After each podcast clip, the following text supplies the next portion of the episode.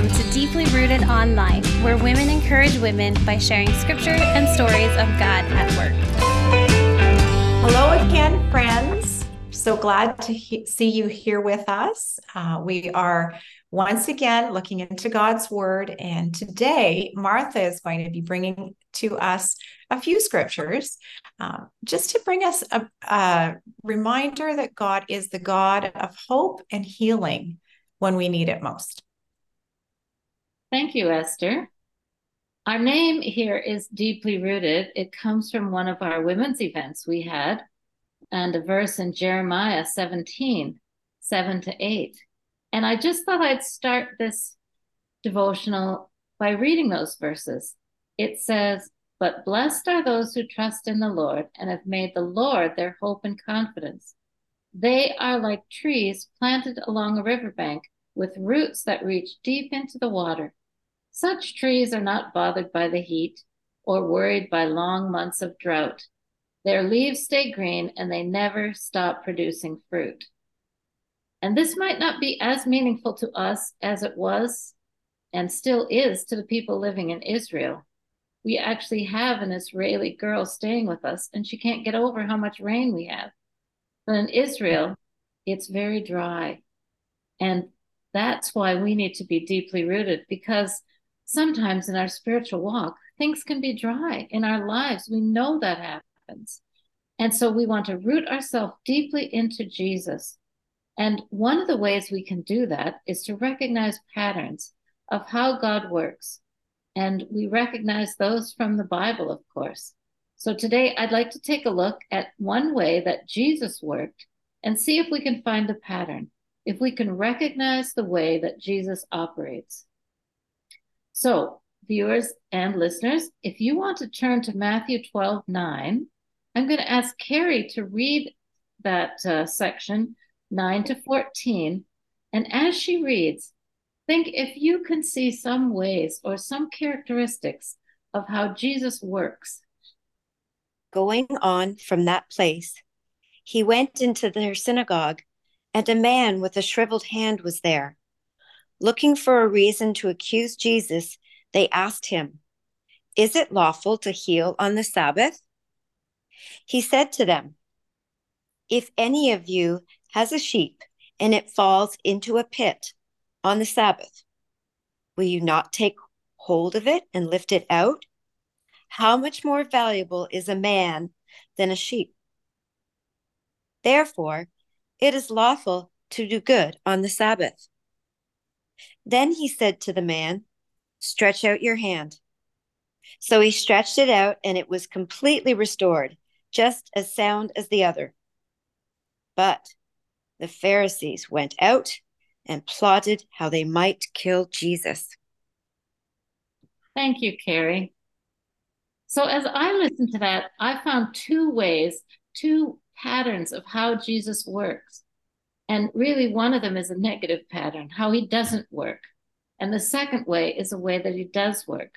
So we see here that Jesus didn't follow the rules and regulations of these religious leaders, the Pharisees, and they really were out to trap him. And Jesus challenges them, though, when they start talking about all their rules and regulations for the Sabbath. Jesus gives them a chance. He actually asks them, uh, would they let their sheep die if it fell into a pit on the Sabbath day? Just so they wouldn't be breaking any rules or in danger of breaking any rules? I wonder if we should ask ourselves that. If if we saw our dog or cat or pet, let's say, in trouble on a Sunday or some day that we thought we should be taking a rest or going to church, would we let it die? Well, of course we wouldn't. So Jesus is against that idea that rules and regulations should get in the way of healing. And God's rules don't work like that. They don't tie us into a pattern of death, but they tie us, and this is the positive side, into a pattern of life. And Jesus applies this pattern to that man whose hand wasn't working quite right, withered. I don't know how it was withered, but Jesus thinks and asks, should he let it stay broken? He has the power to heal this man. should he do just leave it for another day just because it's on the Sabbath? No, a thousand times no. Jesus brings healing and life to this man. And that's the second pattern. Jesus is against a pattern of where uh, rules and regulations bring death into our lives. And he's for a pattern of where he brings life and healing into our life. And I don't think that just applied to this chapter and this section in the Bible. Um, we all need life and healing, whether it's emotional healing or spiritual healing. And we all need life. We need God's life in us every day. And I believe Jesus can bring that to us. I'm wondering what you think, panel. I got a question rather than a, a thought. So, what stands out to me here, and I'm playing the devil's advocate here, excuse the pun, I hear that doing good outweighs following the rules. What do you guys think? Ha, gotcha. it's a complicated question, I think, Carrie, because um, I think, you know, I go back to that scripture where uh, the fellow came up to Jesus and said, Master, what is the most important law in the Old Testament? And what did Jesus answer? Do you know that scripture, Carrie? Do you remember that one? I remember it, but I don't remember the answer of all things. Oh, well, it's um it, it's I don't have it exactly, but Jesus said, uh, love God with all your strength and all your might and all your soul. Yeah, he love didn't really answer as yourself. So yeah. that, that is the ultimate law. So I don't think Jesus is trying to say we don't have to f- obey God. But I think he's saying that, you know, if we make up rules for ourselves in this way of you know, I have to be every Sunday in church or I'm not a good Christian. Well, I should be in church. I should do that. That's a great thing. I don't think Jesus is saying don't go to church, but I think he's saying, you know, what if something comes up where someone is experiencing, you know, what if you were somewhere and somebody needed an ambulance? Of course, you wouldn't go to church. You would get help for that person. And I think that is so wonderful when Jesus brought in love God with all your heart, soul, and mind. Well, that to me is more difficult to fulfill than just a book of rules. So, but I also think it's more challenging. We can think to ourselves, I should love God first. So, what about this? What about something else? And you may come up with a different answer, but I may think, what about that book I'm reading or that podcast I listen to or that show I'm watching or the way I'm treating my husband. And if I don't think that I'm loving my neighbor as myself or I'm loving God best, I better change that behavior. And when I want to figure out how can I be a good wife, a good mother, a good coworker, a good Christian, well, let me love God first and then love my neighbor. Let's just start with that. hmm.